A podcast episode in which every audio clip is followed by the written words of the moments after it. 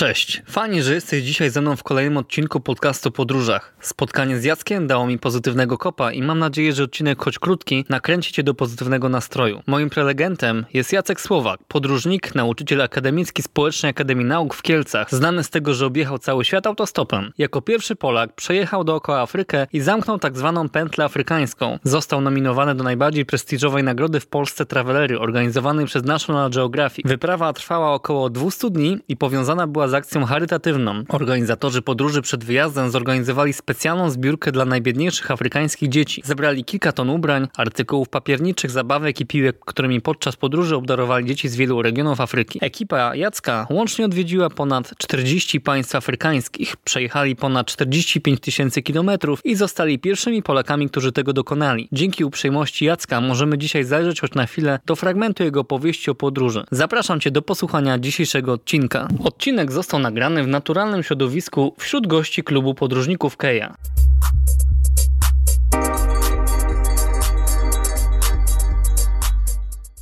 Cześć Jacku, chciałbym Ci zadać pytanie. Skąd pomysł na scyzoryki wzdłuż Afryki? Jak, y, to, co to znaczy scyzoryki wzdłuż Afryki? Czy to oznacza y, dwóch przyjaciół? To tak pomysł sam z siebie pojawił się? Pojawiła się koncepcja wyjechania do Afryki. Zastanawialiśmy się, jaką nazwę nadać. Ze względu na to, że pochodzimy z Kiel, no to ktoś tam powiedział scyzoryki. Scyzoryki, y, no a gdzie jedziemy? No wzdłuż Afryki. No to scyzoryki wzdłuż Afryki jadą. Podczas tam jakiejś, jakiegoś spotkania w stowarzyszeniu. Dobra, no to nazywamy, nazwijmy tą wyprawę scyzoryki wzdłuż Afryki, bo my różne wyprawy różnie nazywaliśmy. To, nie jest przecież pierwsza nasza wyprawa, nie ostatnia, także akurat tak ktoś powiedział, chyba Ludwik, że nazwijmy scyzoryki wzdłuż Afryki. Potem żeśmy zrobili akcję charytatywną scyzoryki dla Afryki, no i tak to wyszło. Ale to się nie odnosiło do dwóch mężczyzn? Nie, nie, nie, nie. nie, Pierwsze skojarzenia to właśnie były takie wow, scyzoryki, skąd to się wzięło? Powiedz mi, skąd pomysł w ogóle na Afrykę? Bo rozumiem, że przygotowanie, no bo te 40 krajów, o których wspominałeś, to jest naprawdę potężna ilość. Bardzo długi czas zajęło to mniej więcej, tak przynajmniej na papierze, przygotowanie tego. Słuchaj, no przygotowywałem się do tego około półtora roku. Dużo mi pewne osoby pomogły. Oczywiście nie robiłem tego sam, ale byli to ludzie, którzy, którzy też ze mną tam jechali. Przez Afrykę wspomniałem Ci, że ja przejechałem z Szymonem, a też kawałek była ze mną Jadzia, kawałek Piotrek. Wielu, wielu, wielu, wiele osób jakieś tam odcinki ze mną przejeżdżały. Jeżeli chodzi, kiedy się to pojawiło, pojawiło się to podczas wyprawy dookoła świata. Faktycznie, no gdzie tu jeszcze żeśmy nie byli? No. Świat objechany, Syberia zrobiona, dookoła Morza Bałtyckiego zrobiony, dookoła Śródziemnego zrobione, Ameryka, jedna, druga, Islandia. No i postanowiliśmy, że dookoła Afryki. I tak od słowa do słowa. Zawsze na każdej wyprawie planujemy jakąś inną wyprawę. No i tak akurat się stało, że, że powiedziałem, a to pojedźmy przez Afrykę. Nawet na początku myślałem, że tylko pojedziemy od Maroku do, do RPA, do Kapsztadu. A potem, a dlaczego nie przyjechać od Kapsztadu do Kairu? A potem jak przyjechać do Kairu, no to dlaczego nie wrócić do Tangeru, nie zrobić, zamknąć kółeczko?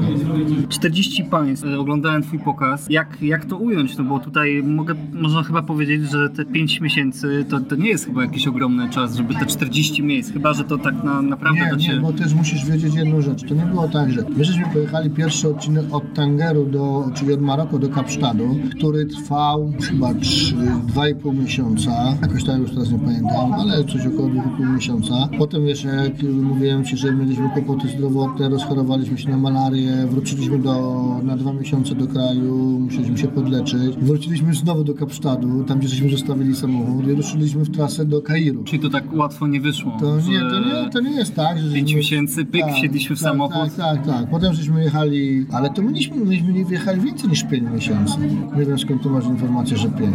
No właśnie słyszałem, że 5 miesięcy i się zastanawiałem. Wow, 5 miesięcy to tak chyba naprawdę w pigułce by to poszło. Nie, nie, myśmy więcej jechali niż 5. Następny etap żeśmy jechali 3 miesiące, po 200 dni. Także to jest więcej niż 5 miesięcy. Faktycznie. No, to jest 3 więcej. miesiące, Tak, 90. 90. 6 miesięcy to jest 180. Czyli to byłoby około To, to było 7 miesięcy, ale to dojechaliśmy do Tangeru i wróciliśmy już z Tangeru do Polski, przepłynęliśmy ciśnienie gibraltarskie do Europy, wróciliśmy wróciliśmy e, do Polski i, ja wróciłem z powrotem do Afryki, żeby zamknąć już całkowicie. Prze, przejechałem stopem od Dakaru do Gany autostopem. Czyli tu jeszcze było następne prawie ponad d, dwa miesiące. Czyli to w sumie to było więcej niż 200 dni to trwało tylko ten, ten, ten ob, o, zamknięcie pętli. Jeszcze tak jak mówisz, Tak. te powroty. A powiedz mi, co to w ogóle jest pętla afrykańska? Bo takie określenie słyszałem. Już ci odpowiadam. Słuchaj, pętla afrykańska, ja też gdzieś to zasłyszałem. Wielu ludzi podróżuje po Afryce. Austriaków, Szwajcarów, Anglików, Nowozelandczyków. No i jeżdżą przede wszystkim tutaj, dużo ludzi podróżuje po Afryce Wschodniej. Natomiast Afryka Zachodnia jest Afryką do zwiedzania przez turystów bardzo trudną. Ja polecam, żeby ludzie odwiedzali Afrykę. Jak wiesz, byłeś, słuchałeś moją prezentacji, to wiesz, że musimy mówić o tym, co się dzieje w tej, na tym kontynencie. Musimy mówić o biednych ludziach. Musimy mówić o, o ich kulturze. Musimy mówić o biedzie. Musimy mówić o śmietniku. Muszą jeździć ludzie rozsądni, mają pojęcie o podróżowaniu. To nie można, o tak, zabiorę się, pojadę, przejdę, się, przejadę się. Tak. To nie jest taka prosta sprawa i trzeba się umieć zabezpieczyć przed chorobami, umieć logistycznie zorganizować, ale należy tam jeździć. Jakbyś spojrzał na Afrykę, taki dziwny kształt, takie pętelki. Czy to właściwie nie chodzi o tyle pętlę, co właściwie o objechanie, Objechanie, większości? tak. A ja się zastanawiam, co to jest ta pętla, ale tak na logikę. No to faktycznie spojrzałem na mapę, na którą właśnie pokazałeś, jak ruszyliście, to no jest to okrążenie.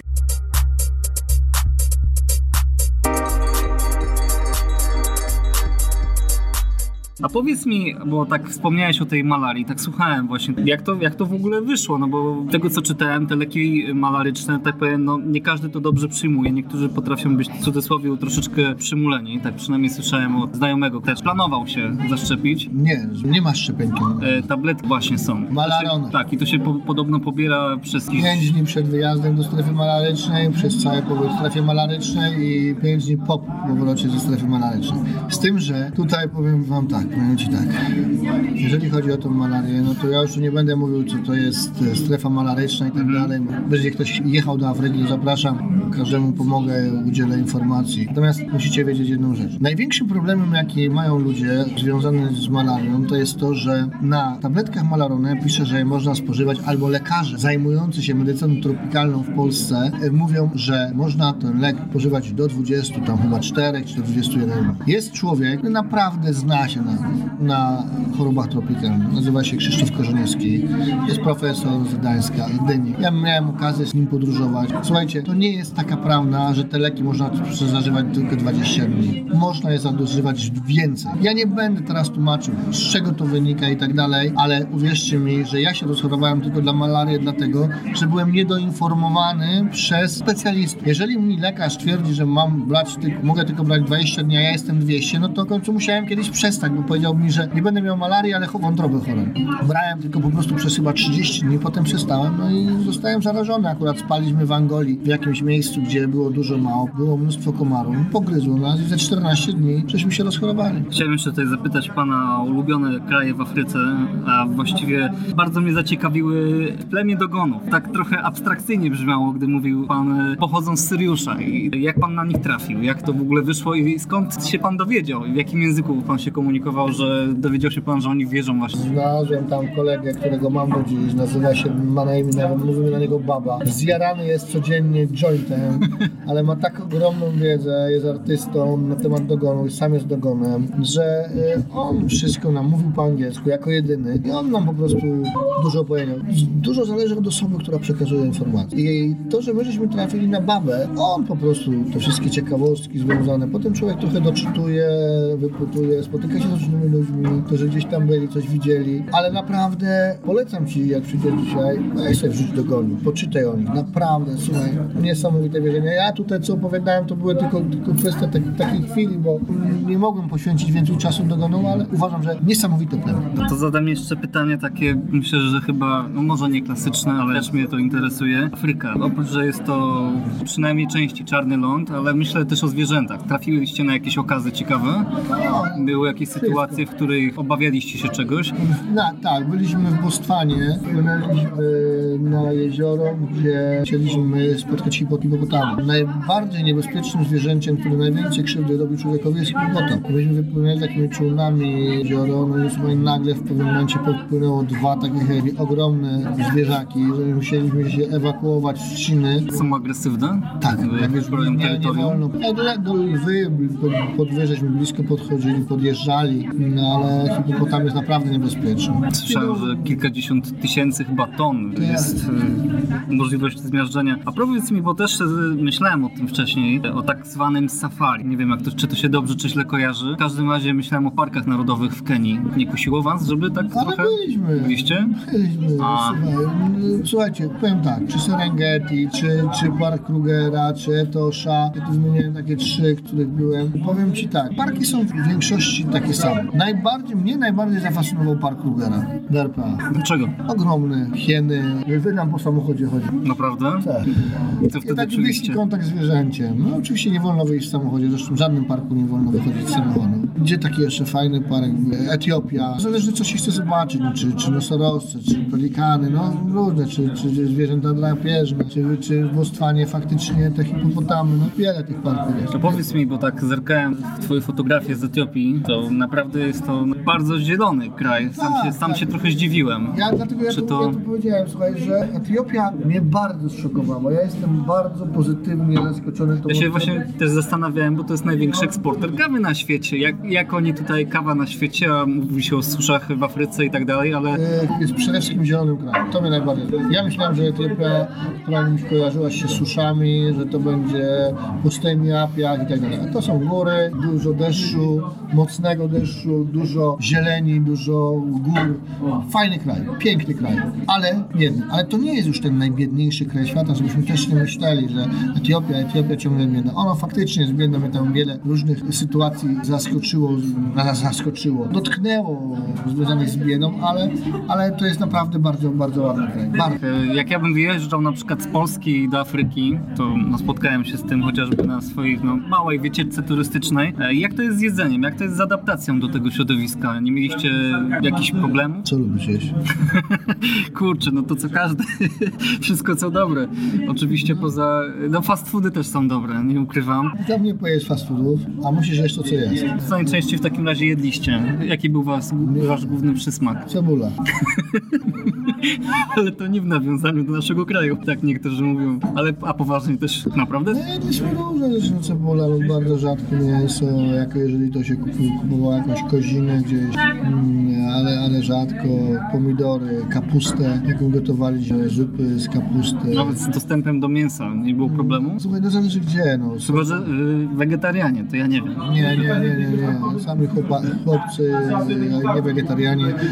Ale no, no da się, da się przeżyć. No pomidory są, wie, zależy, no są owoców dużo, zale, to wszystko zależy w której części. Słuchajcie, my mówimy o 40 państw. Nie da się w dwóch słowach powiedzieć, że tu jest to, tu jest. Są państwa, gdzie się wchodziło do sklepu, nie było nic oprócz conserveremo.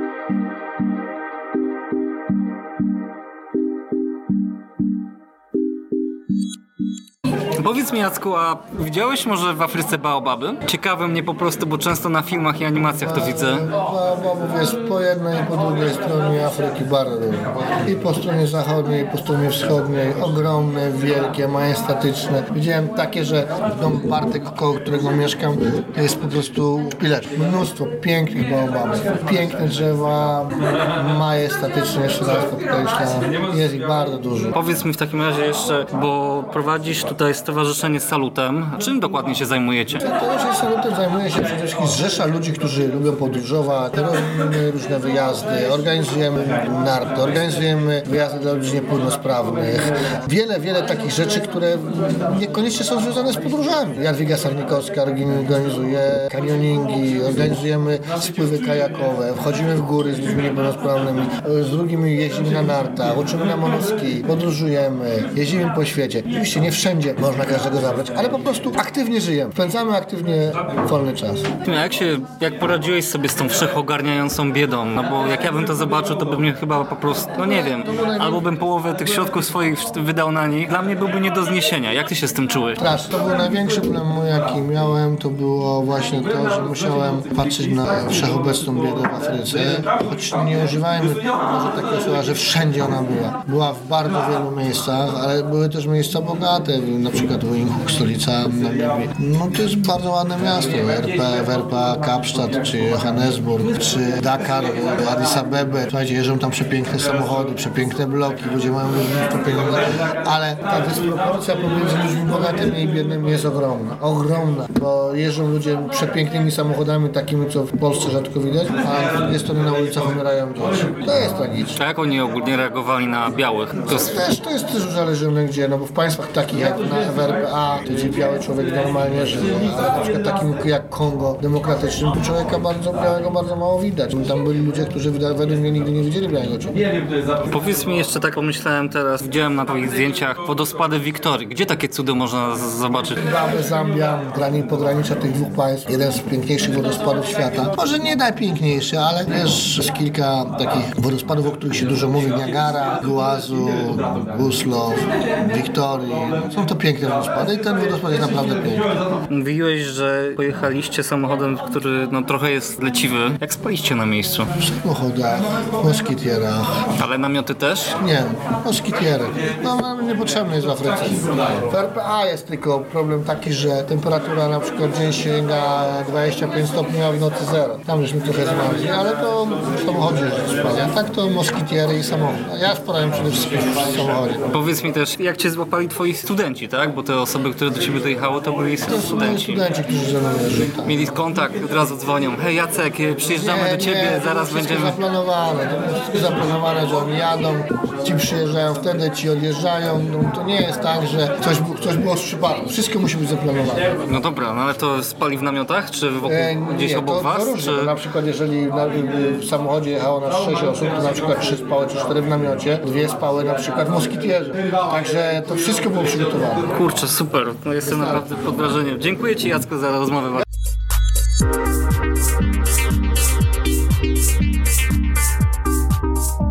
Hej, to już koniec dzisiejszego odcinka. Resztę informacji znajdziesz na stronie dokołaświata.eu. Bardzo serdecznie dziękuję również klubowi podróżników Keja, który udostępnił mi miejsce, jak i możliwość porozmawiania z tym sławnym podróżnikiem. Dziękuję, pozdrawiam i do zobaczenia w kolejnym odcinku.